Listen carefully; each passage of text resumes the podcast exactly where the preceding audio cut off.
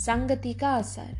राम श्याम दो भाई थे। दोनों एक ही क्लास में पढ़ते थे। यहाँ तक कि एक ही स्कूल में पढ़ते थे।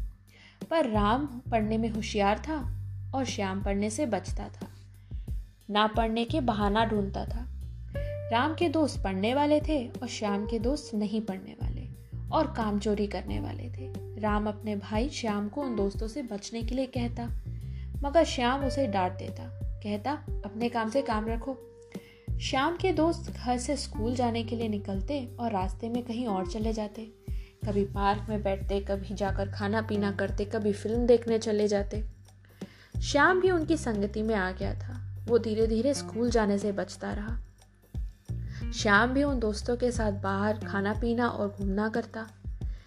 राम उनके इस तरह के धोखाधड़ी से बहुत चिंतित था। श्याम से परीक्षा में फेल होने की बात भी कही, पर श्याम नहीं माना, एक दिन की बात है। श्याम स्कूल जा रहा था। उसके दोस्त मिल गए। उन्होंने कहा, आज स्कूल नहीं जाना है। हम सभी अपने दोस्त हरी का बर्थडे मनाएँगे। बाहर खाना पीना करेंगे और खूब मज़ा करेंगे। पहले तो श्याम ने मना किया, पर दोस्तों के बार बार बोलने पर वो उनके साथ चला गया।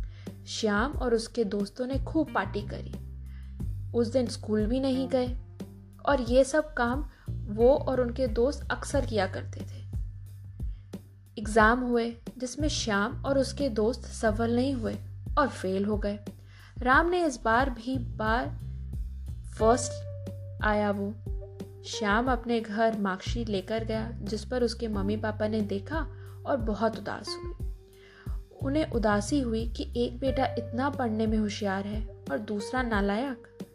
श्याम किसी भी सब्जेक्ट में पास नहीं हो पाया। श्याम के मम्मी पापा को बहुत दुख हुआ।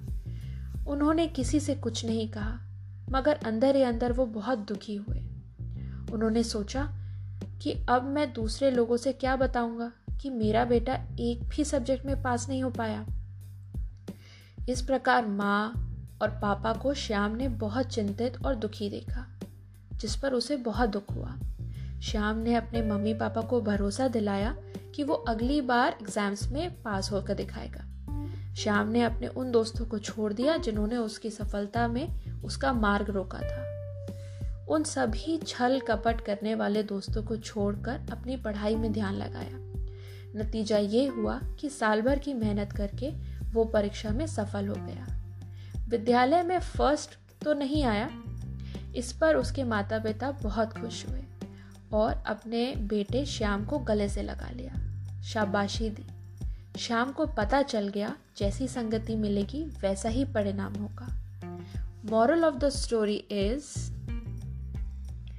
you should choose your company wisely because whatever nature your friends have it will affect your personality in the same manner try to live with intelligent people who have lots of good values in them. Bye.